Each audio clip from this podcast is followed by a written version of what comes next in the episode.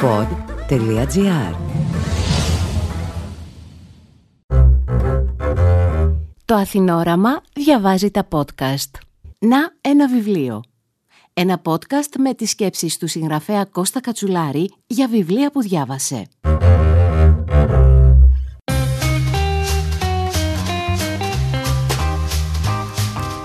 Φίλες και φίλοι, γεια σας.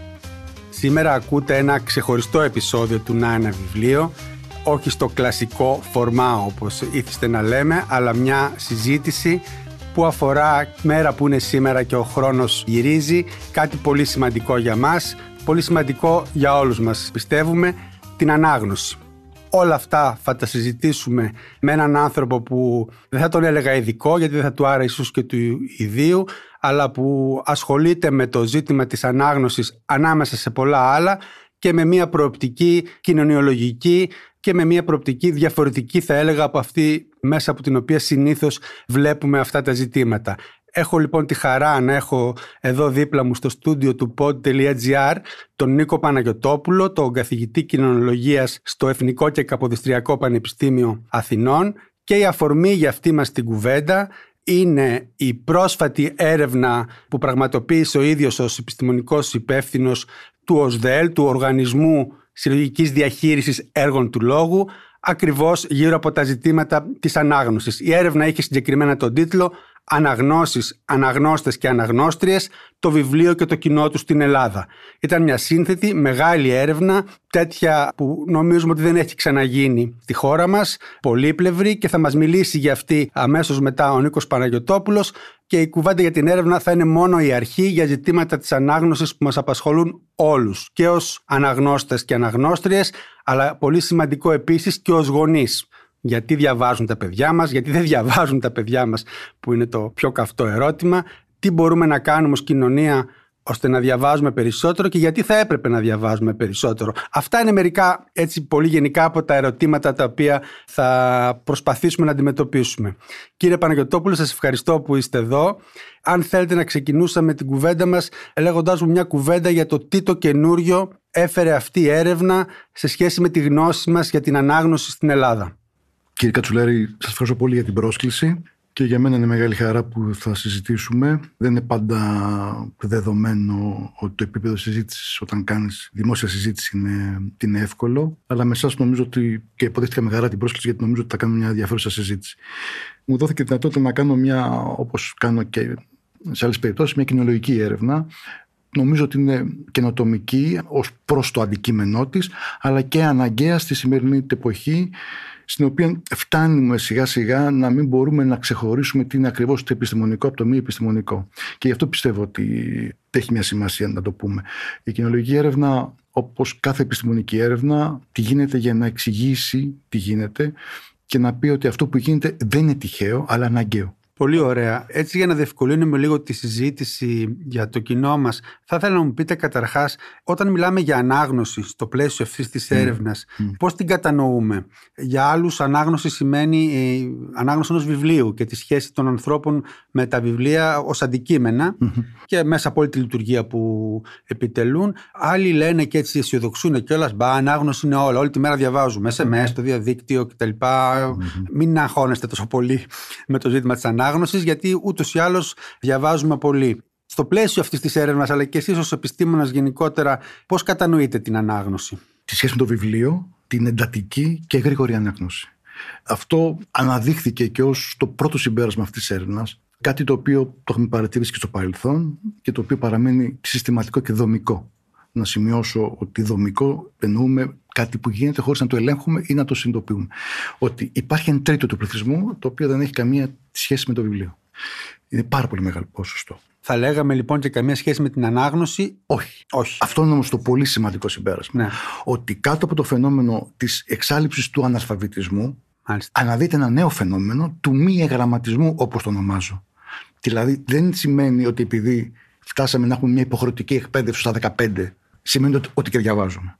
Και αυτό είναι το τεράστιο φαινόμενο το οποίο θα πρέπει να συζητήσουμε, του μη εγγραμματισμού, ότι ενώ περνάνε άνθρωποι μέσα από το σχολείο και άρα θεωρητικά Υπάρχει ε, και μια ψευδέστηση, ναι, ναι, δηλαδή, για την οποία ίσω βολευόμαστε και κάπως. Νομίζω ότι κάποιοι βολεύονται πραγματικά και κάποιοι τα αγνοούν ότι είναι σε πολύ κακή κατάσταση και θέση κοινωνική. δηλαδή είναι και τα δύο που θα συζητήσουμε. Δηλαδή, κάποιοι βολεύονται ότι υπάρχει η ψευδέστηση, η ταύτιση της εξάλληψης του αλφαβητισμού με το διάβασμα, ενώ δεν υπάρχει αυτή η κατάσταση. Υπάρχει, παραμένει ένα 34% συστηματικό που δεν διαβάζει, δεν έχει καμία σχέση με το βιβλίο. Και έρχεται αυτό το 35% από συγκεκριμένες κοινωνικές του ομάδες. Δεν, δεν κατανέμεται τυχαία αυτό το ποσοστό. Δηλαδή από τις ομάδες οι οποίοι είναι οι πιο ενδεείς πολιτιστικά, έχουν τα λιγότερα πτυχία, τη λιγότερη σχέση με το εκπαιδευτικό σύστημα και από τις πιο χαμηλές κοινωνικές καταγωγές οικονομικά και πολιτιστικά. Αυτό είναι το τρίτο. Και άρα λοιπόν αυτό θα πρέπει να εξηγήσουμε πώς παράγεται. Δηλαδή γιατί και επιτρέπεται να παράγεται θα ενώ πάμε... θεσμικά δεν επιτρέπεται να παράγεται. Θα πάμε εκεί ναι. που είναι και το σημαντικότερο ερώτημα mm. μάλλον, αλλά θα ήθελα να το σκαλίσουμε λίγο ακόμη αυτό το ναι. θέμα της ανάγνωσης. Γιατί το βιβλίο, γιατί ταυτίζεται το βιβλίο με την ανάγνωση ως πολιτισμικό αγαθό ναι. και όχι ο άλλος που είναι όλη τη μέρα στο facebook γράφουν και κάτι κείμενα δέκα σελίδες, mm, ας πούμε, mm. διαβάζουν και πολλές mm. αναρτήσεις άλλων. ή και στο Twitter, άλλοι μικρότερα κείμενα. Είμαστε ένας πολιτισμός της ανάγνωσης, σου λέω. Γιατί το περιορίζεις το βιβλίο; Το περιορίζουμε στο βιβλίο διότι το βιβλίο ως πολιτισμικό αγαθό εκτός από την ύλη του που εμπεριέχει, εμπεριέχει και διακριτικά σημεία τα οποία το εντάσσουν στην νόμιμη κουλτούρα, δηλαδή στον νόμιμο πολιτισμό. Αυτός το πολιτισμός που όταν τον καταναλώνεις, εκτός από το όφελος που έχεις μέσα από το περιεχόμενό του, σου παράγει και ένα συμβολικό όφελος, το οποίο κάποιοι μόνο το απολαμβάνουν και άλλοι που δεν έχουν αυτή τη σχέση όχι. Θέλω να πω δηλαδή το βιβλίο, η χρήση του βιβλίου, η κατανάλωση του βιβλίου, όπως το να πηγαίνει και κανείς ε, στην όπερα, να πηγαίνει κτλ παράγει και ένα κέρδος διάκρισης, παράγει τους συγκεκριμένου ανθρώπους του πολιτισμού. Γι' αυτό και ακριβώς το αναφερόμαστε στο βιβλίο, διότι πέρα από τη χρησιμότητά του, παράγει και ένα ευρύτερο όφελος που δεν το απολαμβάνουν όλοι. Με αυτή την έννοια. Κατάλαβα. Έχουμε λοιπόν το 1 τρίτον των ενηλίκων, να πούμε έτσι, ναι, στην ναι. Ελλάδα Σωστά. από τα 17, 18 και μέχρι όσο πάει, οι οποίοι δεν έχουν καμία απολύτως σχέση με το βιβλίο και την ανάγνωση. Στατιστικά, όταν μιλάμε επιστημονικά, ε, είναι στατιστική έννοια. Δηλαδή, κατά πιθανότητες γίνεται το ναι. πράγμα. Έτσι, ναι. Δηλαδή, θέλω να πω, υπάρχουν άνθρωποι που δεν έχουν πάρει ποτέ βιβλίο. Δηλαδή, υπάρχουν άνθρωποι που. Ε, αν δεν είναι το 1 τρίτο, μπορεί να είναι το 25%. Θέλω να πω, είναι ένα μεγάλο. Όχι, όχι, είναι σχεδόν στο 1 τρίτο οι άνθρωποι που δεν ακουμπάνε καθόλου το βιβλίο. Δηλαδή, είναι άνθρωποι που στη βιβλιοθήκη τους έχουν ένα τσελεμεντέ και φωτογραφίε. Δηλαδή, αν υπάρχουν κάποια ράφια που θα παίζαν το ρόλο της ε, αυτό, είναι αυτό. Την καζαμία, υπάρχουν άνθρωποι στα χωριά. Ναι. Έχω παρατήρησε, πήγαμε και τα είδαμε. Δηλαδή, υπάρχει ένας καζαμίας, ξέρω εγώ, ένας τσελεμεντέ και ενδεχομένως και μια εγκυλοπαίδεια του 70, η οποία για κάποιους λόγους τότε πουλήθηκε. Ναι. Και την ακουμπάνε. Και το ερώτημα αυτό νομίζω ότι περνάει απαρατήρητο για λόγους κοινωνικής. Ε, δηλαδή υπάρχει μια δομική τυποκρισία γύρω από αυτό, ενώ το παρατηρούμε εδώ και 25-30 χρόνια από τότε που άρχισαν να γίνονται οι έρευνες, δεν αποτέλεσε ποτέ το αντικείμενο πραγματικής κατανόησης. Νομίζω ότι οι έρευνες αυτές είναι πολιτικές, διότι δείχνουν τελικώς ότι η σχέση με τον πολιτισμό, την προκειμένου η σχέση με την ανάγνωση, είναι άλλη μια ιδεολογία που παράγεται προκειμένου να νομοποιηθούν τα προνόμια κάποιων τα οποία προέρχονται από την καταγωγή τους κοινωνική και εκπαιδευτική η οποία έτυχε κοινωνικά να έχουν και κάποιοι άλλοι όχι. Με αυτή την έννοια νομίζω ότι προσφέρει άλλη μια φορά η κοινωνία με τη διάσταση αυτή τα όπλα σε κάποιους το ευελπιστώ τουλάχιστον γι' αυτό και έχω αυτή τη διάθεση να πάψουν να μιλούν άλλοι για αυτούς και να τους λένε τι είναι και να αποκτήσουν μια δυνατότητα να μιλήσουν ήδη για τον εαυτό τους να ανοίξω μια μικρή παρένθεση. Παρέλειψα να το πω ότι η έρευνα αυτή έχει αποτυπωθεί και σε μια πάρα πολύ ωραία και ποιοτική έκδοση που κυκλοφορεί στο εμπόριο από τις εκδόσεις Gutenberg με τον τίτλο ακριβώς «Αναγνώσεις, αναγνώστες και αναγνώστρες, το βιβλίο και το κοινό τους στην Ελλάδα» του Νίκου Παναγιωτόπουλου. Μπορείτε να το αναζητήσετε, εκεί θα βρείτε φίλες και φίλοι και τα ποσοτικά στοιχεία αυτής της έρευνας, πόσοι και πώς διαβάζουν στην Ελλάδα σήμερα έτσι όπως αποτυπώθηκε, αλλά και όλη την κοινωνική ματιά την οποία ξεκίνησε και να μας περιγράφει ο Νίκος Παναγιωτόπουλος. Ταυτόχρονα βγήκε και ένα πολύ μικρό βιβλιαράκι που είναι ας πούμε από δίπλα μια πιο προσωπική γραφή του καθηγητή Νίκου Παναγιωτόπουλου εμπνευσμένη από την έρευνα που έκανε ο ίδιος και με τον τίτλο «Η αγάπη για την ανάγνωση». Αυτό από τις εκδόσεις Καρδαμίτσα. Οπότε να ξεκινήσετε και από το μικρό και να πάτε και στο μεγάλο. Πάντως είναι και τα δύο πολύ ενδιαφέροντα βιβλία με ουσιαστική αγάπη για την ανάγνωση. Όχι αυτή σαν ε, την οποία μίλησε πριν ο κ.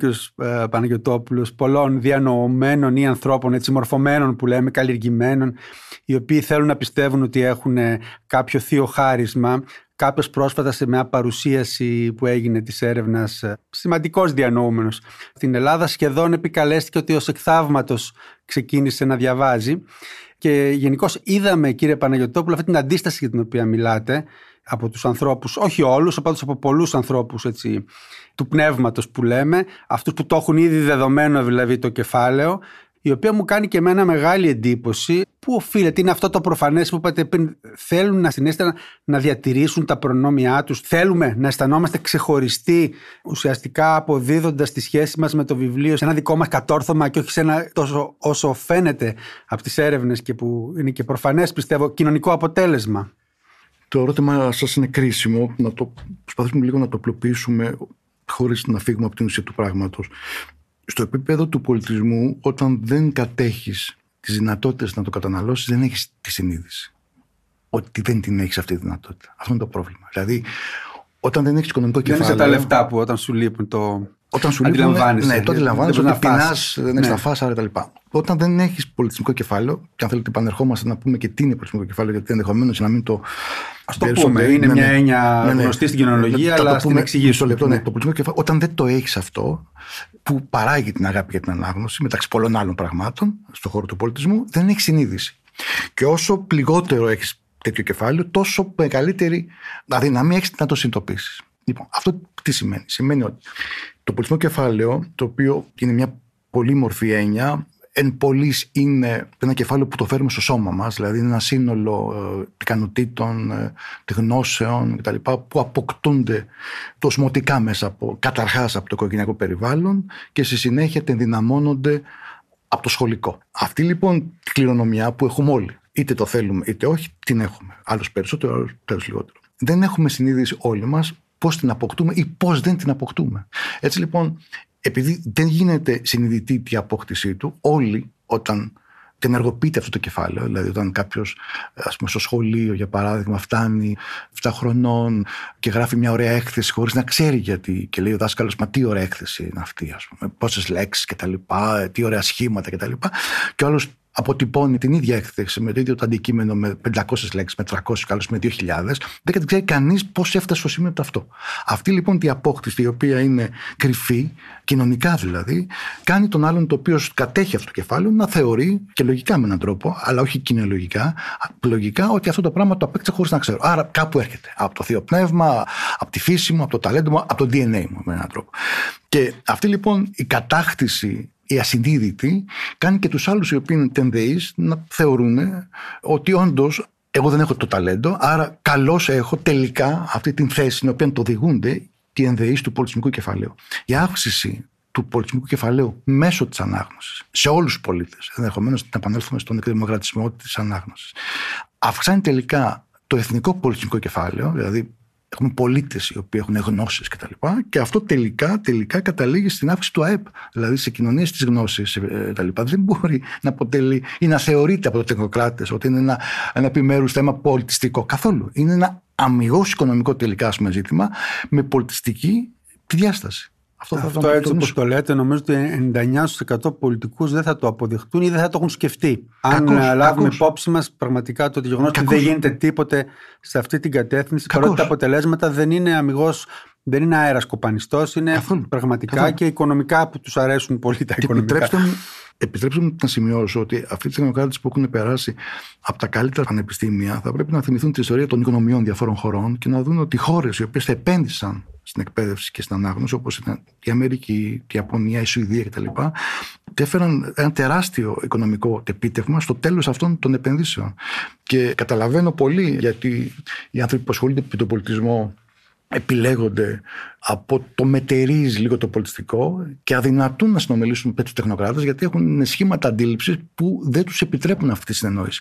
Και νομίζω ότι θα πρέπει να τονίσουμε ότι δεν είναι καθόλου, δηλαδή το εθνικό πολιτιστικό κεφάλαιο το οποίο παράγεται από τη συσσόρευση των επιμέρους ατομικών πολιτιστικών κεφαλαίων είναι μια, ένα εθνικό οικονομικό ζήτημα. Η επένδυση στον πολιτισμό φέρνει τελικώς ένα οικονομικό αποτέλεσμα. Βεβαίως, μια συζήτηση η οποία δεν μπαίνει καθόλου στην ατζέντα, διότι η πολιτική συζήτηση έχει στόχο τις επόμενες εκλογές και όχι επενδύσεις μετά από 20-30 χρόνια. Γιατί περί αυτού πρόκειται. Έτσι παράγει το σώμα το οποίο θα, σε παιδική ηλικία το οποίο θα αποδώσει τους καρπούς μετά από 20-30 χρόνια.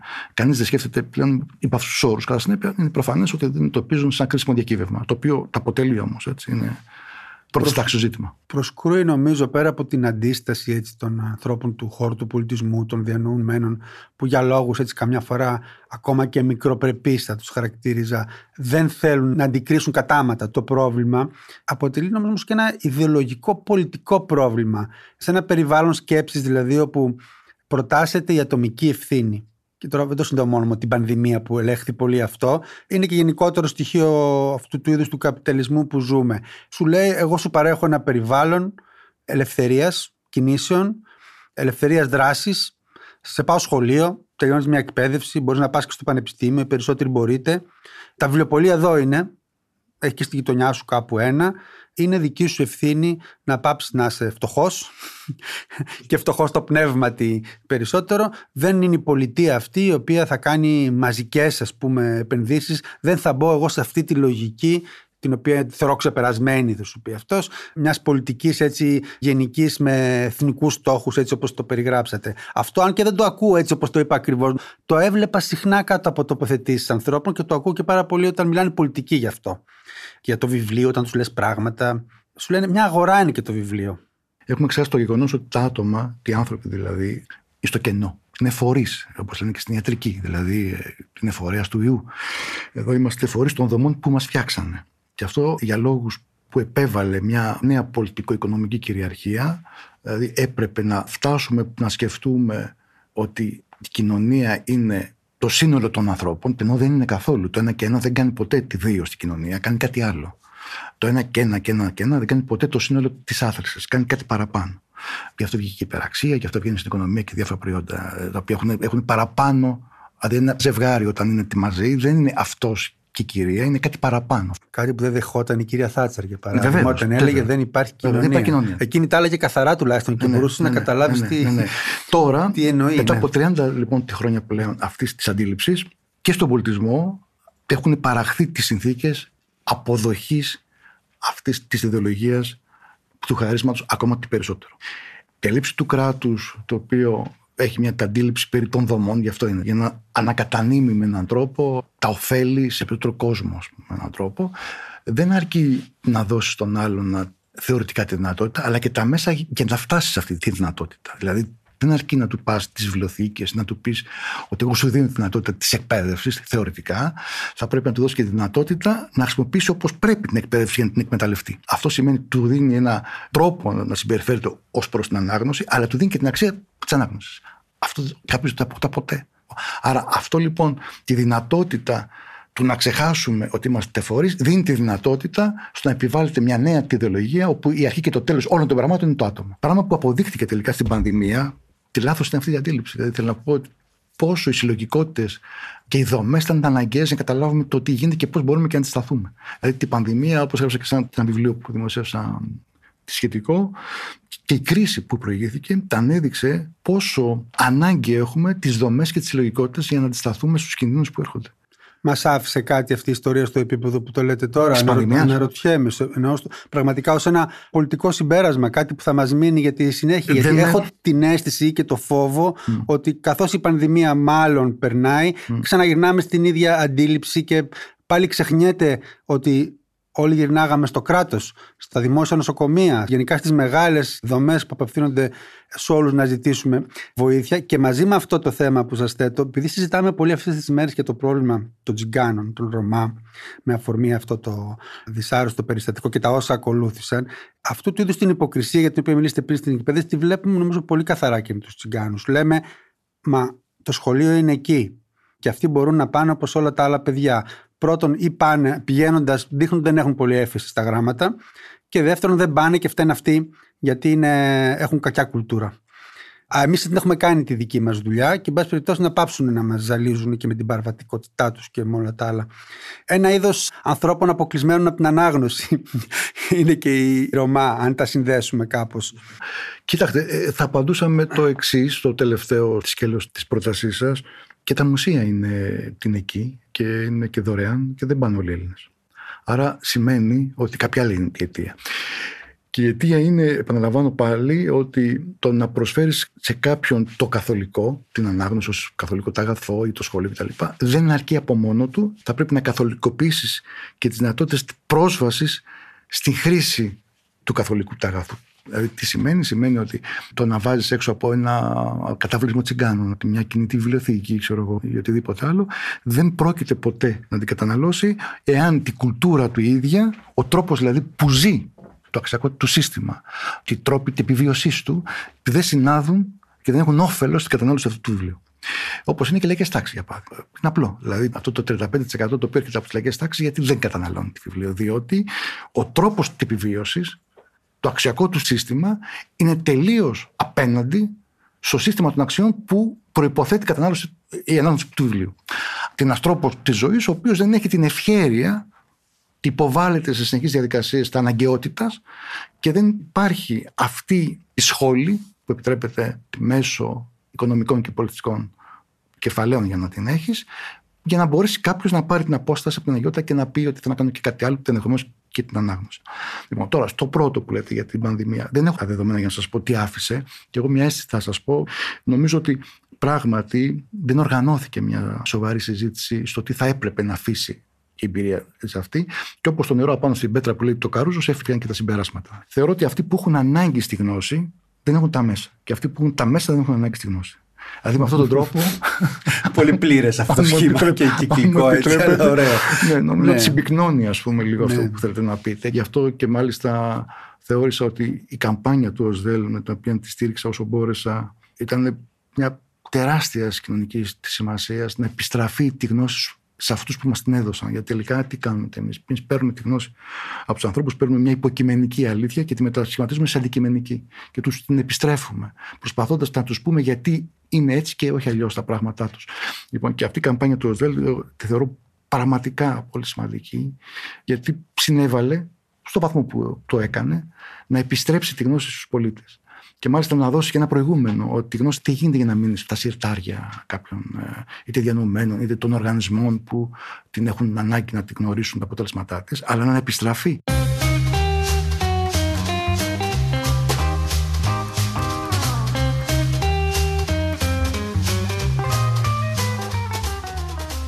Η αίσθησή σας είναι πάντως ότι δεν έχει υπάρξει κάποια πρόοδος έστω με αυτά τα μισερά που γίνονται δηλαδή οι άνθρωποι που έχουν ε, ουσιαστική πρόσβαση στην ανάγνωση και σε άλλες πολιτιστικές λειτουργίες σήμερα δεν είναι περισσότεροι από ό,τι ήταν πριν 20-30 χρόνια; Σωστό είναι περισσότεροι. Αυξάνεται το ποσοστό του δεύτερου τρίτου του πληθυσμού των αναγνωστών που αφορούν τους συγκυριακούς και τυχαίους αναγνώσεις. Αυτή η μερίδα πραγματικά αυξάνει και αυξάνει γιατί όλο και περισσότερα τη μικροαστικά στρώματα και μεσοαστικά και λαϊκά επενδύουν την αναπαραγωγή τους μέσα από το εκπαιδευτικό σύστημα. Άρα, αναγκαστικά θεωρούν ότι η κατανάλωση του βιβλίου είναι ένας τρόπος που θα πρέπει να γίνεται. Ακόμα και αν δεν διαβάζει, πρέπει να το αγοράζει κανείς, να το προσφέρει κανείς κτλ. Και αυτό που αλλάζει βεβαίως είναι και η εντατικοποίηση των ήδη συστηματικών αναγνωστών κτλ. Όμως, αυτό κύριε Κατσουλάρη που μεγαλώνει το πρόβλημα, αν μου επιτρέπετε, και θέλω να το τονίσω, είναι ότι για πρώτη φορά οι ανισότητες αυτές στη μεταξύ των εντατικών των αγνωστών. Γιατί το, το πρόβλημα είναι ότι τα διαβάζεις και γρήγορα και πολύ. Αυτό είναι το πρόβλημα της διαφοράς του. Αυτό όλο και αυξάνει. Μεταξύ αυτών που δεν καταλαβαίνουν καθόλου το βιβλίο. Και αυτό γιατί, γιατί για πρώτη φορά στην ιστορία της ανθρωπότητας, κατά την άποψή μου, οι άνθρωποι που μετέχουν στο πεδίο της εξουσίας, αυτοί δηλαδή που έχουν το οικονομικό κεφάλαιο, για πρώτη φορά έχουν πια και πολιτιστικό κεφάλαιο. Δηλαδή, οι γόνοι της διεθνούς αστικής τάξης, να το πούμε έτσι. Δηλαδή, οι πλούσιοι άνθρωποι πια δεν είναι όπως ήταν παλιά. Που απλώς πέρναγαν οικογενειακά το κεφάλαιο. Πλούσιοι και άξεστοι, ας πούμε, θα λέγαμε. Τώρα πια. Είναι καλλιεργημένοι σε εισαγωγικά είναι, κάνουμε ναι, τα χέρια. Ακριβώς. Ε, Τώρα πια ναι. περνάνε από πολύ καλά πανεπιστήμια, διότι η συμμετοχή τους και η παραμονή τους στο διεθνές οικονομικό πεδίο απαιτεί τη γνώση. Άρα περνάνε από πολύ καλά πανεπιστήμια. Αυτά τα καλά πανεπιστήμια έχουν ένα πρόγραμμα σπουδών πολιτιστικό πάρα πολύ έντονο. Γι' αυτό τους βλέπετε με διεθνή αστική τάξη να καταναλώνουν το όπερα, να πηγαίνουν στις όπερες, να, να αγαπάνε τη ζωγραφική, να μπορούν να συνομιλούν παιδιανουμένου στο ίδιο επίπεδο που ποτέ παλιότερα αυτό δεν γινόταν. Και αυτό για πρώτη φορά θέτει σε αμφισβήτηση δύο πράγματα. Και την ισορροπία, κάποια ισορροπία που υπήρχε μέσα στο πεδίο της εξουσίας μεταξύ των διανοουμένων και των οικονομικά κυρίαρχων. Δηλαδή, πάντα κυριαρχούμενοι ήταν στο πεδίο της εξουσίας τη διανοούμενοι. Αλλά, εν πάση στο μετερίζει τους είχαν και τον έλεγχο. Τώρα πια αυτό τίθεται σε αφισβήτηση. Και το δεύτερο που τίθεται σε αφισβήτηση είναι ο αγώνας να μειωθεί αυτή η απόσταση μεταξύ των κυριαρχούμενων και των κυρίαρχων. Τώρα πια αυτό το πράγμα τα αυξάνει, γιατί πλέον έχουν στα χέρια τους τον έλεγχο και των μέσων παραγωγής και τον τρόπο να νομιμοποιήσουν τον έλεγχο αυτής της παραγωγής, χωρίς να ζητάνε από την νομιμοποίησή τους τον ίδιο τρόπο. Και αυτό είναι ένα τεράστιο κρίσιμο τη ζήτημα, το οποίο δεν είναι βέβαια με τις παρούσες, αλλά νομίζω ότι καλό είναι που το Η καλλιεργημένη άρχουσα τάξη είναι πιο αδυσόπιτη από ναι, ναι, την προηγούμενη. Ναι, ναι, λέτε με κάποιο τρόπο, ίσω ως αποτέλεσμα, ίσως. Κοίτα, δεν ξέρω και αν πω. πρόθεση. αλλά αυτό που λέτε να πω την αλήθεια ότι είναι πολύ σημαντικό και δεν ακούγεται συχνά, παρότι το βιώνουμε. Θα σας πω ένα παράδειγμα. Ο άνθρωπος παγκοσμίως αυτή τη στιγμή ο οποίος η λίστα των βιβλίων που διαβάζει παίρνει τη μεγαλύτερη διάχυση και επηρεάζει περισσότερο από κάθε άλλον, ξέρετε ποιος είναι. Είναι ο Bill Gates. Ένας τεχνοκράτης και ένας από τους δύο-τρεις πιο πλούσιους ανθρώπους στον κόσμο. Το τι διαβάζει ο Bill Gates, κάθε βιβλίο που βγάζει μια δεκάδα, μια εικοσάδα, αγοράζεται από όλο τον πλανήτη τα δικαιώματα την επόμενη μέρα και διαφημίζεται το βιβλίο που ήταν στη λίστα του Bill Gates όχι ο Hobsbawm, όχι διανοούμενοι δηλαδή, όχι ο Harold Bloom, πεθάνει ο άνθρωπος, ας πούμε, Σωστά. και να ζούσε δεν θα έκανε διαφορά, αλλά ο Bill Gates και η Oprah Winfrey. Νομίζω, από μια νομίζω, εξουσία από την πλευρά της δημοσιογραφίας και του θεάματος. Συνηθίζω να το λέω για να δώσω στους ακροατές μια εικόνα της ανατροπής των σχέσεων δύναμης μεταξύ των πολιτιστικά πλουσίων και των οικονομικά πλουσίων. Δηλαδή, έχει αλλάξει το πεδίο της εξουσίας και σε εθνικό επίπεδο και σε διεθνές επίπεδο, αυτό που λέτε τώρα μόλις. Καμιά φορά χαριτολογώ και λέω στους φοιτητές μου αν κάνετε κάποια έρευνα το 74, 76, 77 και πρέπει να πάρεις μια εικόνα για να το δεις αυτό το μετασχηματισμό, θα παίρνεις με ποιους έβγαινε τότε το πρωθυπουργός της χώρας και με ποιους βγαίνει τώρα. Δηλαδή και να καταλάβεις πώς παίζει το πεδίο της εξουσίας. Τότε, ας πούμε, ο Καραμάλης της εποχής έβγαινε εκτός από τους τραπεζίτες που βγαίνουν κτλ. Έβγαινε στο ίδιο τραπέζι, το ομοτράπεζι, τι ήταν. Ο Κούν, ο Χατζηδάκης, ο Χόν κλπ. Τώρα πια αυτό το πράγμα έχει χαθεί. Δηλαδή πλέον έχουν χάσει τη διανοούμενη και οι πολιτιστικά κυρίαρχοι τη δύναμη να διαπραγματευτούν τη θέση τους μέσα στο πεδίο της εξουσίας. Αυτό κάνει πια τους οικονομικά της χειρού να είναι πλέον οι μόνοι διατάκτες του χώρου. Ίσως ο Κωνσταντίνος Σιμίτης ήταν ο τελευταίος που είχε ναι, κάποιους ναι. ομοτράπεζους. Δεν τους κρίνουμε, που είπε όμως ήταν ναι, αυτό χώρο της διανόηση. Δεν κρίνω τίποτα. Το, δεν κρίνω τίποτα και του πανεπιστημίου. Τα διαπιστώνω και, και ναι. μόνο. Ε, ε, θα πρέπει να πω και κάτι ακόμα. Όταν μιλάει ένα κοινωνιολόγος, υπάρχει πάντα ένα πρόβλημα στην πρόσληψη. Το όταν περιγράφει και διαπιστώνει, δεν σημαίνει ότι καλώς έχουν τα πράγματα έτσι. Τι κακός δεν είμαι εδώ για να πω καλό ή κακός. Απλώς πρέπει να δώσω τις αιτίες. Δηλαδή, όταν λες ότι αυτό συμβαίνει και συμβαίνει για αυτό το λόγο. Εντάξει, υπάρχει ένας χρωματισμός. Όταν λέμε υπάρχει... ότι μια άρχουσα τάξη σε σχέση με μια άλλη τάξη που βρίσκεται στο άλλο άκρο και δεν μορφώνεται, δεν έχει ούτε χρήμα ούτε την κρατάει και η απόσταση μεγαλώνει. Ναι, εκεί δεν μπορεί να πεις Α, δεν πειράζει, ας μεγαλώνει κι άλλο. Δεν ξέρω, μπορεί να το πει και κάποιος, αλλά αισθάνομαι ότι αυθορμήτως λέμε κάτι πρέπει να γίνει. Η δική μου άποψη για την επιστήμη είναι ότι έχω μια θέση στο δημόσιο τη χώρο αγωνιστική. Δηλαδή θέλω να διαχυθεί η αντικειμενική αλήθεια, η οποία για κάποιους είναι δυσάρεστη και για κάποιους είναι απελευθερωτική και να τη θέσω στο πεδίο να αποτελέσει η αλήθεια ταυτή, η αντικειμενική, η επιστημονική, ένα διακύβευμα ταγών μεταξύ των εμπλεκομένων. Δηλαδή, θέλω να πω, αυτό είναι το ζήτημά μου. Να μην περιοριστεί η αντικειμενική τα αλήθειας σε ένα τραπέζι επιστημόνων και διανομένων. Το τι μου αρέσει, τι σου αρέσει, θα πρέπει να το καταλάβουμε γιατί είναι έτσι και ενδεχομένως Άλλοι να το αλλάξουν στην κατεύθυνση του να μου αρέσει και εμένα, άλλοι μπορούν να το πάνε στην κατεύθυνση ότι δεν θέλω να σου αρέσει ό,τι μου αρέσει. Δηλαδή, οπότε να υπάρχουν τις συγκρούσεις κτλ. Σε κάθε περίπτωση, ε, νομίζω ότι ο κόσμος υπάρχει όπως υπάρχει αυτή τη στιγμή με τις ανισότητές του, με τις μορφές της βίας που υπάρχει, γιατί η αντικειμενική αλήθεια δεν ταυτίζεται με την υποκειμενική. Θα άλλαζε πολύ το κόσμος, πιστεύω, αν ε, η υποκειμενική αλήθεια, το, το, το τι πιστεύω ότι γίνεται, ταυτιζόταν περισσότερο με την αντικειμενική σε αυτή την κατεύθυνση κάνω ό,τι μπορώ και εγώ με τις όποιε δυνάμει. Υπέρ της αντικειμενική. Υπέρ της αντικειμενική. Ναι, ναι. Της ανάδυσης και της αποδοχής της και της διάχυσής της. Ωραία. Τώρα φτάσαμε σε ένα σημείο που αφού ε, είπατε τώρα πάρα πολλά και ευτυχώς τα podcast μπορεί κανείς και να τα ξανακούσει, δεν είναι σαν τις εκπομπές τις ε, ραδιοφωνικές που τις παίρνει ο αέρας. Νομίζω ότι κάποιες βασικές διαπιστώσεις τις έχουμε κάνει για την περιγραφή του προβλήματος. Πώς, για παράδειγμα, αυτοί οι οποίοι έχουν ανάγκη το βιβλίο και την ανάγνωση είναι αυτοί που έχουν τη λιγότερη πρόσβαση και τη λιγότερη συνείδηση ότι έχουν αυτή την έλλειψη. Τι θα ρωτούσε κανείς όμως, γιατί κάνετε και κριτική στις πολιτικές που έχουν ασκηθεί, σε παρεμβάσεις που γίνονται κατά καιρούς, ακόμα και όταν υπήρχε Εθνικό Κέντρο Βιβλίου. Τι θα έπρεπε να κάνουμε, τι θα έπρεπε να κάνει η πολιτεία, Ποια είναι έτσι μια δέσμη ιδεών για την εκπαίδευση, μιλήσαμε. Είναι το, το πρόβλημα έχει πολλά, έχει πολλά σκέλη. Ναι. Έχει πολλά σκέλη. Κοιτάξτε, καταρχάς, ω τώρα τι είπαμε με έναν τρόπο να το συμπυκνώσουμε και να το συνοψίσουμε, ότι χρειάζεται ένας εκτελονισμός στις λέξεις όταν γίνεται το στόμα μας. Δηλαδή, πρέπει το Wittgenstein δεν πρέπει να. Κάθε λέξη έχει ένα πρόβλημα. Δηλαδή πρέπει να σκέφτεσαι. Και άρα λοιπόν τη δουλειά μας τι ήταν να πούμε: Ωπ, stop, ε, κοιτάξτε να δείτε, όταν, όταν ανοίξεις το στόμα και λες κάτι για το βιβλίο κτλ. Θέλει προσοχή. Ε, αυτό. Λοιπόν, θέλει εισαγωγικά. Το οποίο είναι σημαντικό, δεν είναι λίγο. Έτσι, λοιπόν. Τώρα. Και είπαμε, τι, θα το συνοψίσουμε και αυτό, ότι κάποιος διαβάζει γιατί έχει να κάνει με το σχολικό του κεφάλαιο, πόσα πτυχία έχει και την καταγωγή του. Τώρα. Και όταν δύο άνθρωποι έχουν τα ίδια σχολικά κεφάλαια, τότε η καταγωγή παίζει πολύ μεγάλο ρόλο, διότι όσο πανότερη καταγωγή έχει, τόσο πιο καινοτομική αναγνωστική ύλη έχει κτλ. κτλ. Τώρα, τι κάνουμε τώρα λοιπόν; Αυτό το πράγμα τα αναπαράγεται γιατί αυτοί που το κάνουν, αυτοί που το ασκούν πολύ και αυτοί που το ασκούν καθόλου, δεν, δεν γνωρίζουν τι γιατί γίνεται. Και λέμε ότι ε, θα πρέπει να γίνει αυτό γνωστό. Το θεσμός λοιπόν, ο οποίος θα μπορούσε να λειτουργήσει αντισταθμιστικά σε αυτούς που δεν έχουν αυτή την κληρονομιά, είναι το σχολείο. Δεν υπάρχει άλλο. Έτσι.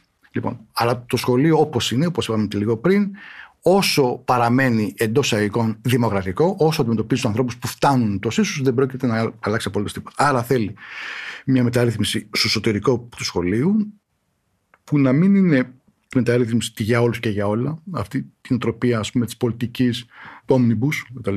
Όχι. Θα πρέπει να εστιάσει σε επιμέρους μεταρρυθμίσεις για να βοηθήσει αυτούς με διαφόρου. Έχω διάφορες προτάσεις με, με ομάδα εκπαιδευτικών ειδικών, σε άλλες ώρες κτλ, κτλ. Με διάφορους τρόπους που περιγράφω, για να αντισταθμιστεί αυτό το έλλειμμα. Άρα θέλει μια αλλαγή εντός της εκπαίδευσης.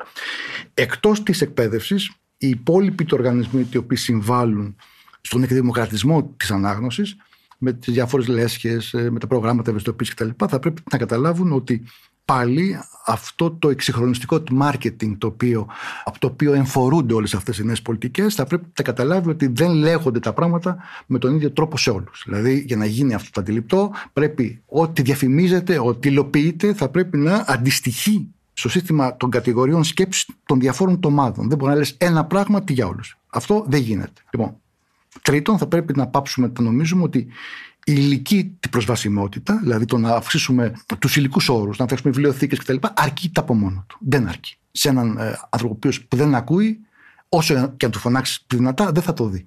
Και σε έναν τυφλό δεν θα το δει μπροστά του. Τέλος. Αυτό το πράγμα. Έτσι. Λοιπόν, αυτό βεβαίως τη βοηθάει την πολιτική με την έννοια ότι την απενεχοποιεί, σου λέει, σου δίνω μια βιβλιοθήκη, αλλά στο, αυτό δεν αρκεί. Ακόμα και η σχολική βιβλιοθήκη, όταν θα πάει στο σχολείο, θέλει ταυτοχρόνως μια μεταρρύθμιση εντός της παιδαγωγικής σχέσης για να μπορέσει τη βιβλιοθήκη να αποτελέσει το αντικείμενο χρηστή διαφορετικά. Θα μείνει ένα δωμάτιο με βιβλία. Σε ξομιλιά, ας πούμε, στα τρίκαλα.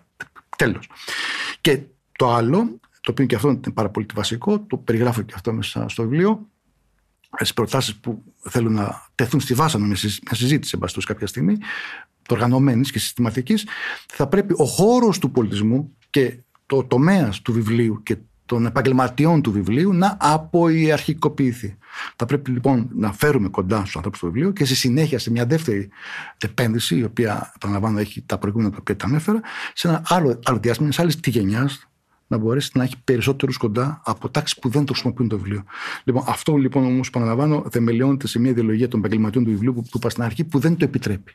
Δηλαδή δεν το επιτρέπει το σώμα τους, ο τρόπος με το. Δηλαδή τα βιβλιοπολία, έτσι, για να, να ναι, πάρουμε ναι. ένα παράδειγμα, ας πούμε, ναι. πώς θα ήταν ένα βιβλιοπωλείο πιο ανοιχτό ε, προς τις λαϊκές τάξεις, προς τους ανθρώπους που δεν διαβάζουν ήδη; Θα έπρεπε. Κάνοντας ταυτόχρονα τη δουλειά του που είναι να πουλάει βιβλία. Κοιτάξτε, το οικοσύστημα. Ένα βιβλίο. Ε, θα υπάρχουν τομείς μέσα στα, στα βιβλιοπολία. Η σήμανση, το προποθέτει μια γνώση.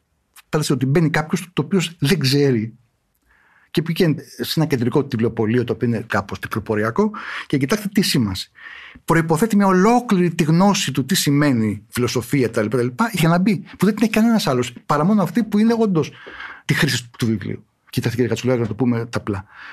Ο πολιτισμός και το βιβλίο και η ανάγνωσή του και όλα τα συναφή εγγράφονται πια σήμερα σε μια νέα θρησκεία που είναι την πολιτιστική θρησκεία.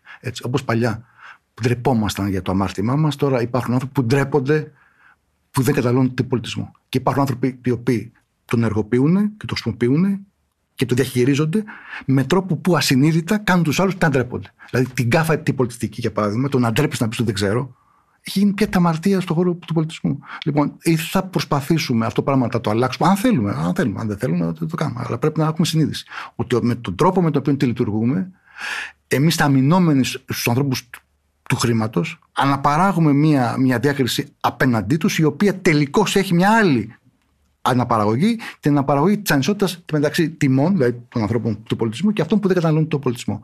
Αν θέλουμε λοιπόν να τους φέρουμε, θέλει μια πολύ συμβολική επανάσταση στο μυαλό και στον τρόπο με τον οποίο το σώμα μας χειρίζεται τον πολιτισμό. Σαν να επιστρέφουμε πάλι στο ίδιο, θα έλεγα πάντως ότι το πρόβλημα μοιάζει να είναι πρώτα οι ίδιοι οι άνθρωποι που διαβάζουν και έχουν ε, την ισχύ στη θέση τους και ότι μια ζήμωση μεγάλη θα έπρεπε καταρχάς να γίνει στους ίδιους γιατί πραγματικά ανεπίγνωστα πολλές φορές κρατάνε απ' έξω άλλους ανθρώπους. Για παράδειγμα, κάτι που ας πούμε, ακούω πολύ συχνά από συγγραφείς και άλλους ανθρώπους του χώρου.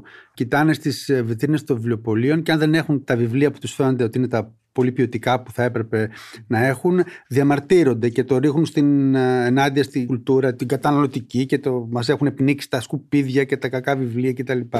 Και αυτός είναι ένας λόγος ο οποίος από μόνος του αποκλείει ένα πολύ μεγάλο μερίδιο αναγνωστών που, από αυτούς που διαβάζουν και κάνει ίσως να αισθάνονται και περίεργα κάποιους που αν διάβαζαν πιο πολύ θα προτιμούσαν κάτι πιο κοντά στα γούστα τους, πιο ελαφρύ, πιο, πιο ναι. εισαγωγικών, πιο βατό. Ναι. Γιατί πολύ συχνά δεν καταλαβαίνουμε ότι πολλοί άνθρωποι που δεν διαβάζουν δεν θα πάρουν στα χέρια τους τον Τζόι και θα έχουν πρόσβαση σε αυτό που λέει ας πούμε ο Οδυσσέας δεν είναι μόνο δηλαδή θέμα ότι βάλαν την ιδέα να το κάνουν ότι και αν πάνε να το κάνουν η πρόσβαση είναι ναι. πάρα πολύ δύσκολη Λέτε να το συνδέσω λίγο και στο βιβλίο σας εδώ το «Η αγάπη για την ανάγνωση» αναφέρεστε σε ένα κεφάλαιο έτσι πολύ ενδιαφέρον για τις χιδαίες και καθαρές αναγνώσεις. Θα πω δύο λόγια, αν ναι. θέλετε. Ναι. Κοιτάξτε, καταρχάς, αυτό που είπατε είναι πολύ σημαντικό και να το ξαναπώ. Δεν καταγγέλουμε τίποτα. Έτσι, γιατί οι άνθρωποι όντως πραγματικά το κάνουν τα συνείδητα. Όλο αυτό που περιγράφουμε δεν γίνεται συνειδητά. Δεν υπάρχει μια κακή πρόθεση. Έτσι.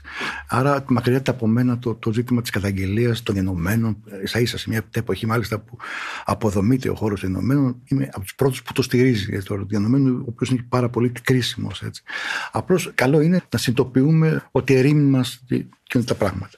Λοιπόν, τώρα, το ζήτημα της αποϊγειαρχικοποίηση που είπα και το συνδέεται τώρα με, με τις δύο αυτές αναγνώσεις, την καθαρή και τη βάρβαρη ανάγνωση, όπως την ονόμασα. Νομίζω ότι υπάρχουν δύο ακραίες μορφές, αντιθετικές μορφές της ανάγνωσης.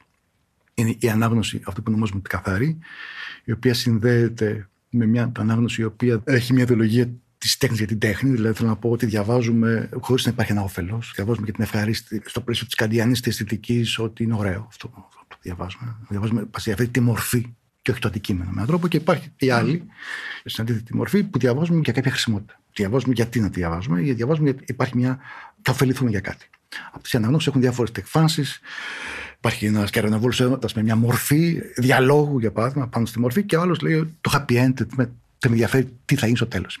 Αυτές, όπως το περιγράφω αναλυτικά, είναι δύο σχέσεις με την ανάγνωση, που είναι δύο σχέσεις με τον κόσμο στο πίσω τη μέρος. Δηλαδή, είναι τη μετουσίωση στη μορφή της ανάγνωσης δύο συνθήκων ύπαρξης. Από τη μία, κάποιος ο οποίος έχει μια απόσταση από την αναγκαιότητα, και αλλά δεν τον αφορά το αν θα φάει, αλλά πώς θα φάει, γιατί θα φάει όπως και να έχει. Δηλαδή, τον ενδιαφέρει τη μορφή του τραπεζιού και ο τρόπος που θα φάει. Και άλλος τον ενδιαφέρει το αν θα φάει. Δηλαδή, θα φάμε ή δεν θα φάμε. Άρα, δεν τον ενδιαφέρει τη μορφή της αναπαράστασης, αλλά εάν υπάρχει το αντικείμενο τη αναπαράσταση. Δηλαδή, τον ενδιαφέρει το μήλο να είναι μήλο. Δηλαδή, καταλαβαίνω ότι είναι μήλο, δεν ενδιαφέρει τη μορφή της δομής των χρωμάτων που απεικονίζεται το μήλο, αλλά με ενδιαφέρει το μήλο. Άρα, έχουμε δύο σχέσεις με τον κόσμο που είναι η αστική εμπειρία και η λαϊκή εμπειρία, δηλαδή είναι του εδώ και τώρα και είναι η κουλτούρα της φόρμας. Αυτές οι δύο λοιπόν σχέσεις, οι οποίες θα μπορούσαμε να ήταν τη μία καθολική, αλλά δυστυχώς δεν είναι γιατί οι συνθήκες είναι διαφορετικές. Θα μπορούσαμε να φέρουμε κόσμο όλο και πιο κοντά σε αυτή την αίσθηση του ωραίου, εν την αισθητική την εμπειρία που παράγει τη λογοτεχνία κτλ. Όλο και περισσότερους ανθρώπους, δίνοντάς τους τα μέσα να την κατανοήσουν και να την κάνουν τα αποδεκτή. Αλλά για να γίνει αυτό θέλει μια σειρά από μεταρρυθμίσεις και στους όρους ύπαρξης αυτών των ανθρώπων, προκειμένου να την καταστήσουν δυνατή αυτή την εμπειρία. Αυτό περιγράφω στο κεφάλαιο το οποίο τα αναφέρατε προηγουμένως και νομίζω είναι ένα κεφάλαιο που έχει γραφτεί κάπως παιδεικτικά, όχι για άλλο λόγο, απλώς για να, για να ταράξω λίγο τις προκαταλήψεις και τις προειδεάσεις που υπάρχουν ε, όταν διαβάζει κανείς με καθαρή μορφή ε, ένα λογοτεχνικό κείμενο, μεταξύ των οποίων είμαι και εγώ προφανώς μετέχω σε αυτή την, σε αυτή την ομάδα. Έτσι. Αλλά που για λόγους ε, κοινωνικούς και προσωπικούς ξέρω και την άλλη την εμπειρία. Ε, και νομίζω που είναι πολύ πιο εύκολο να το, να το καταστήσω και δυνατό υπομορφή τη γραφή όπως το έκανα, αλλά και να μπορώ να το αποδεχτώ ότι το κάνω. Γιατί ξέρετε, καμιά φορά τη ζωή μας ε, και τους γεννόμενους και τους επιστήμονες. Και για μας η αντικειμενική τα αλήθεια είναι καμιά φορά τα βίωτη. Γιατί ε, αναδύοντας την αντικειμενική τα αλήθεια, αποθεμελώνουμε και τη δική μας την ύπαρξη. Όπως ένας επιστήμονας, γιατί είμαι καλός και όχι κακός. Γιατί είμαι καλός επιστήμονας και όχι δεξίσοφος. Γιατί θέλω να είμαι αυτό και όχι το άλλο. Άρα και εμείς γινόμαστε τα αναγκαίοι και νομίζω ότι όσο πιο αναγκαίος γίνεται ο κόσμος, πιο κατανοητός γίνεται ο κόσμος, τόσο λιγότερη τη βία εμπεριέχει στη συνέχεια. Το πιστεύω πολύ αυτό για το 31 της ημέρα. Ναι. Δηλαδή, νομίζω ότι ο κόσμος θα γίνει λιγότερο βίαιος όσο πιο συνειδητός τι γίνει. Το πιστεύω πολύ αυτό. Τόσο λιγότερο παραγνωρίζουμε την αλήθεια, τόσο περισσότερο ο κόσμος επιτρέπεται να γίνεται βίος και να αναπαράγει το τέτοιος. Και, είναι... και ελπίζω τη νέα τη χρονιά να τα ζήσουμε. Είναι πολύ ωραίο αυτό που λέτε και θα μπορούσε και να κλείνει η κουβέντα μας με αυτό έτσι σαν ευχή. Αλλά υπάρχουν ένα-δύο θεματάκια ακόμα που έτσι ε, θα ήθελα τη γνώμη σας για τους ανθρώπους που δεν έχουν καθόλου πρόσβαση στην ανάγνωση και δεν το γνωρίζουν κιόλας καν ότι τους λείπει κάτι. Είπαμε κάποια πράγματα και είπατε και κάποιες σκέψεις. Το ελπίζω. Ε, ε σίγουρα. Υπάρχει και ένα κοινό που βρίσκεται κάπου ανάμεσα mm. από γονείς για να το πάρω από αυτή την πλευρά οι οποίοι τους έχει μπει το σκουλίκι ότι η ανάγνωση είναι καλό πράγμα και ότι τα βιβλία είναι καλό πράγμα αλλά συχνά ήδη δεν διαβάζουν και προσπαθούν να πείσουν τα παιδιά τους να διαβάσουν και υπάρχει και μια κατηγορία που οι ίδιοι διαβάζουν αλλά τα παιδιά τους προκύπτει να μην διαβάζουν και έτσι αυτοί με τον τρόπο που αντιμετωπίζουν αυτό το θέμα πραγματικά μπερδεύουν πάρα πολύ το μήνυμα. Πρόσφατα μια εκδότρια η οποία βγάζει και παιδικά βιβλία έλεγε τα παιδιά μου μένα δεν διαβάζουν. Άρα σου λέει το επιχείρημα ότι κάτι κοινωνικό και δομικό, όπως είπατε, κρύβεται πίσω από την ανάγνωση, αμφισβητείται με αυτόν τον τρόπο. Σωστά, σωστά. Τι θα λέγαμε σε αυτούς, Είναι δύο κατηγορίες που έπιασα κάπως. Ναι, και πολλές άλλες, αλλά αυτές δεν είναι κρίσιμες. Ναι, ναι. Κοιτάξτε, αυτό που μεταδίδεται από την οικογένεια δεν είναι μόνο αυτό το κεφάλαιο που σας είπα, αλλά και η στάση με το κεφάλαιο αυτό. Δηλαδή, τι θέλω να πω, υπάρχουν άνθρωποι που λένε στα παιδιά τους, ξέρεις, ε, διάβασε, φύγε από εδώ, φύγε από αυτή την κατηγορία, φύγε από τη μουτζούρα παλιά, ε, προσπάθησε μέσα από το σχολείο μπορεί να γίνει κάτι. Αυτό γίνεται μια, μια αιμονή στα παιδιά, μια ψυχολογική αιμονή. Και ενώ κάποια παιδιά βλέπεις ότι δεν έχουν τα κεφάλαια, καταφέρουν ε, μέσα από αυτήν την ψυχολογική πίεση που τους ασκείται, ένας καταναγκασμός, να προσπαθούν και να γίνονται καλοί μαθητέ, να τα λοιπά, τα λοιπά. Και αυτό καμιά φορά ε, τα αφισβητεί το επιχείρημα ότι να, να βλέπεις και τα λοιπά.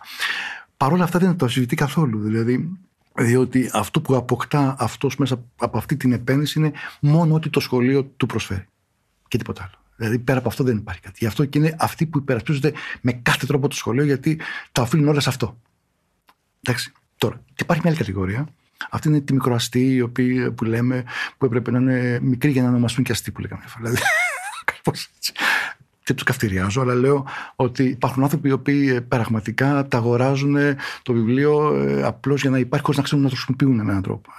Αυτό. Αλλά επειδή, όπως είπα κάποια στιγμή, αν θυμάστε, μιλάμε ώρα νομίζω και δεν ξέρω αν τα έχω πει και όπως, αν το θυμάμαι καλά, ότι επειδή όλες οι ομάδες πια τα τελευταία 30-40 χρόνια για να αναπαραχθούν κοινωνικά περνάνε μέσα από την επένδυση στο σχολείο, δεν μπορεί να κάνεις κάτι χωρίς να είσαι επιστοποιημένο πια σχολικά, το πέρασμα μέσα από το σχολείο τους αναγκάζει να ενσωματώσουν την ανάγκη του βιβλίου του με έναν τρόπο, ακόμα και αν δεν ξέρουν να το χρησιμοποιήσουν. Αυτό κάνει λοιπόν αυτό το πράγμα. Τώρα, υπάρχουν η άλλη κατηγορία και άλλη μια κατηγορία, όπως είπατε, υπάρχουν πολλές άλλες, η οποία τα αφισβητεί αυτά τα πόρισματα, λέγοντας ότι εγώ το παιδί μου, ξέρετε, είμαι εκδότρια, ξέρω εγώ, ή ε, είμαι κάτι πανεπιστημίου και το παιδί μου ε, κλπ. Λοιπόν, δύο πράγματα. Καταρχάς, για να μπούμε σε αυτή την κλινική πια ανάλυση, γιατί δηλαδή τη διαβάζεις, θα πρέπει να δούμε αν τη σχέση του παιδιού με τη μεταβίβαση του κεφαλαίου είναι αυτή που περιγράφω εγώ. Δηλαδή, πάρα πολλά παιδιά μεγαλώνουν σε πολύ ταστικά περιβάλλοντα και τη μόνη σχέση που έχουν με τη γλώσσα είναι με τη Φιλιππινέζα ή με τον παππού παλιά που ήταν πανεπιστημιακός, που περνάει ώρες κτλ. κτλ. Καμία σχέση δεν υπάρχει αυτό. Υπάρχει ένα μοντέλο της ζωής το οποίο δεν επιτρέπει τη μεταβίβαση. Α πούμε, και παράδειγμα. Και μάλιστα ένας τρόπος της ζωής που δεν αξιοδοτεί και την αναγκαιότητα της μεταβίβασης. Δηλαδή υπάρχουν μέσα, μέσα σχέσεις οικογενειακές που δεν το επιτρέπει. Αλλά αυτό δεν είναι της ώρας να το, το εξηγήσω. Αλλά σας λέω ένα παράδειγμα. Κάποιος μου είχε κάνει μια ένσταση, ένας επιχειρηματίας και μου είχε πει: Συγγνώμη, λέει, εγώ, ε, τον, εγώ έχω βγάλει λέει, έχω διδακτορικό στο business τα λοιπά. Το παιδί μου δεν ασχολείται καθόλου με τα βιβλία τα λοιπά. Και του λέω: Πόσο το βλέπεις, μου λέει Σπανίω ε, και ποιος το μεγαλώνει, μια Φιλιππινέζα. Η οποία δεν ξέρει ελληνικά. Θέλω να πω, δεν, δεν καν μαθαίνουν ελληνικά πια. Λοιπόν, άρα θέλω να πω ότι υπάρχουν περιπτώσεις να εξηγήσουμε, όπως κάποιος άλλος τι μου είχε πει παλιά, αν μου επιτρέπετε, ότι Εγώ ξέρω κάποιον ο οποίος τελειώ θηρορού, ο οποίος έγινε κάτι πανεπιστήμιο. Πώς εξηγείται. Λέω πρέπει να γίνει μια κλινική ανάλυση. Και τον έστειλα να πληροφορηθεί και ο τύπος αυτός ήταν όντως το γιος του 60 του Θηρορού, από την Άξο είχε έρθει όπως τότε όλοι οι μετανάστες και ήταν Θηρορό στην, στην Πατριάρχο Ιωακήμ σε μια ε, πολυκατοικία, όπου όλοι ήταν πανεπιστημιακοί. Το παιδί του έπαιζε μαζί με τα παιδιά των πανεπιστημιακών και μεγάλωνε στα σπίτια. Δηλαδή ε, στα σπίτια μέσα. Θέλω να πω δηλαδή για να φτάσουμε στην εξήγηση κάθε ναι, πρέπει να δει κανείς τι ναι, πολύ ειδικές ναι, ναι, ναι. συνθήκες. Ε, σε κάθε περίπτωση, πάντως, αυτό που σας λέω, νομίζω ότι αυτή η, αυτός είναι το νόμος, δηλαδή τελικώ, να το πούμε έτσι με έναν τρόπο λίγο, λίγο πιο σκληρό, ότι το πολιτικό κεφάλαιο πάει στο πολιτιστικό κεφάλαιο και στην περίπτωση της ανάγνωσης. Αυτό είναι καθολικό, ε, δεν, δεν αμφισβητείται. Αλλά όπως όλες οι αντένδειξει που υπάρχουν στα φάρμακα, θέλω να πω δηλαδή υπάρχουν περιπτώσεις που πρέπει κατά περίπτωση να δούμε γιατί δεν έγινε αυτό ή όχι. Αυτό δεν σημαίνει ότι το φάρμακο δεν λειτουργεί. Θέλω να πω δηλαδή το Απλώς υπάρχουν περιπτώσεις που τα μόρια του Μάξουελ αντί να πάνε στο κρύο σωλή, να πάνε στο θερμό για λόγους τελείως τυχαίους που εξηγούνται πάλι, έτσι να πω στους καλοπροαίρετους εκείνους γονείς οι οποίοι ήδη δεν μπορεί να διαβάζουν, αλλά θα θέλαν τα παιδιά τους να διαβάζουν. Τι να τους λέγαμε, ότι τα παιδιά κοιτάνε αυτό που είσαι και όχι αυτό που τους λες να κάνουν; Ναι, από πού ναι, θα έπρεπε ναι, να το πιάσουν το νήμα; Δεν θα μπορούσα να απαντήσω με μία λέξη. Θα έλεγα πάντως ότι ό,τι και να σκεφτούν θα πρέπει καταρχάς και καταρχήν να πούνε ότι δεν φταίει το κεφάλι του παιδιού τους. Δηλαδή, ε, αυτό πρέπει να το ξέρουν πολύ καλά. Δηλαδή, τη συνειδητοποίηση και μόνο ότι το παιδί αυτό είναι όπως ένα μπετό που είναι έτοιμο να γίνει και ε, οτιδήποτε πατάει τα πάνω του θα αποτυπωθεί, θα πρέπει να ξέρει ότι κάθε τι που κάνω, από την ώρα που γεννιέται ένα παιδί, κάθε τι, κάθε τι από την ώρα που γεννιέται, κάθε τι, τη γράφεται πάνω στο σώμα του και το λέει στο σώμα του ή το σωματική συνήθεια ή το νοητική αντίληψη. Αυτό το πράγμα λοιπόν πρέπει να το έχουν πολύ σοβαρά τυπόψη, έτσι ώστε τουλάχιστον αν πάψουν να απενεχοποιούν το ίδιο το άτομο. Δηλαδή, αν πάψουν να λένε στο παιδί «Ε, είσαι βλάκας, δεν το έχεις κτλ. Αυτό ήταν ήδη μια μεγάλη επανάσταση στις τάξεις αυτές. Και όταν πάβουν να ενοχοποιούν το άτομο, είναι αναγκασμένοι να αναφέρονται στις δομές και στα συστήματα. Άρα, αλλάζει το τρόπο σκέψης. Το γνωρίζετε το TikTok τι είναι; Έχετε ακούσει καθόλου γι' αυτό; Όχι είναι ένα είδος, κάτι σαν το Facebook. Σας το λέω αυτό για να καταλήξω σε κάτι έτσι. Ε, το έχω ακούσει, αλλά δεν ξέρω ακριβώς. Σύγχρονο. Είναι, ναι. κάτι, είναι ένα νεανικό κοινωνικό δίκτυο, στο οποίο τα, η πιτσιρικαρία βάζει βίντεο. Ναι. Πολύ δημοφιλές, κινέζικο είναι, είναι πάρα πολύ δημοφιλές. Ε, αλλά γιατί το λέω, αυτοί έχουν φτιάξει ένα section, ένα τμήμα το TikTok που λέγεται Book Talk. Όπου εκεί τα παιδιά, πούμε, είναι κυρίως νέα παιδιά, γι' αυτό το λέω, και έφηβοι, φτιάχνουν βίντεο και μιλάνε για ένα βιβλίο που έχουν διαβάσει. Μα τι ωραία, δεν το ξέρω. Ε, το λέω γιατί αυτό έχει δημιουργήσει μια παγκόσμια επανάσταση αυτή τη στιγμή. Άμα το γκουγκλάρετε που λέμε το θα θέμα, το κάνω, θα δείτε και μια ναι. πολύ μεγάλη αύξηση στην ε, ζήτηση για βιβλία. Τα βιβλία τα οποία συζητιούνται από τους νέους αυτά γίνονται, παίρνουν τεράστια έτσι, διάχυση και ναι. προκύπτουν φοβερά best seller τα οποία βγαίνουν καθαρά μέσα τελείως από τη βάση και αδιαμεσολάβητα ε, είναι ένα πολύ σύγχρονο φαινόμενο. Δεν ξέρω αν έχει αποτυπωθεί ακόμα, αλλά είναι μια. Θα με ενδιαφέρει όμως να μάθω ποιοι είναι αυτοί τη χρήση του του TikTok. Δηλαδή, είναι, είναι δισεκατομμύρια. Είναι, ναι, ναι, είναι, εκατομμύρια. Είναι δεκάδες εκατομμύρια ναι, πάντως.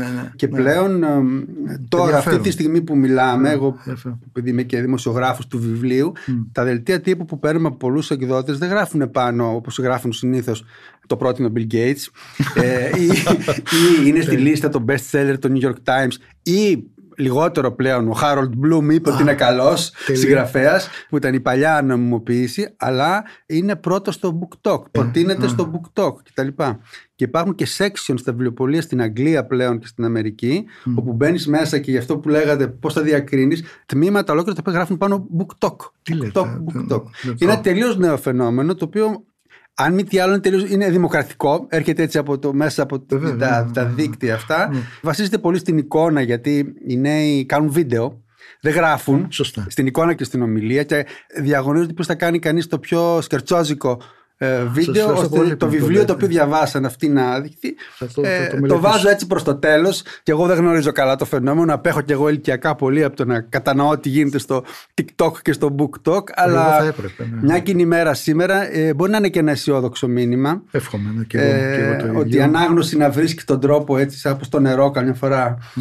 σπάει, ας πούμε, τα στεγανά mm. και να βρίσκει mm. τρόπο και μέσα και ναι. από εκεί που δεν το περιμένεις. Ναι. Ε... Νομίζω ότι το βιβλίο είναι ένα από τα θεμελιώδη εργαλεία κατανόησης του κόσμου και από τη στιγμή που κατανοούμε καλύτερα τον κόσμο, μας δίνουν τη δυνατότητα να κάνουμε κάτι παραπάνω σε αυτό που θέλουμε, απάνω στον κόσμο αυτό. με αυτό το μήνυμα ελπίζω να και η συζήτηση να συμβάλλει κάπως σε αυτή την κατανόηση και να φέρει περισσότερους στο βιβλίο. Κύριε Παναγιωτόπουλο, σας ευχαριστώ πολύ για αυτή τη συζήτηση. Και εγώ και καλή χρονιά. Καλή χρονιά σε όλους. Στα καλά. Σε όλους. Παρουσίαση επιμέλεια Κώστας Κατσουλάρης. Παραγωγή Βάσο Μπούρα. Ηχοληψία μοντάζ Μάριος Πλασκασοβίτης. Αν θέλετε να διαβάσετε το podcast «Να ένα βιβλίο», αναζητήστε το στην ηλεκτρονική έκδοση του περιοδικού Αθηνόραμα. Μια παραγωγή του pod.gr. Αναζητήστε τα podcast που σας ενδιαφέρουν στο pod.gr, Spotify, Apple Podcast, Google Podcast και σε όποια άλλη εφαρμογή ακούτε podcast από το κινητό σας.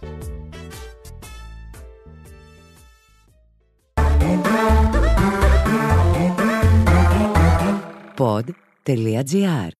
Το καλό να ακούγεται.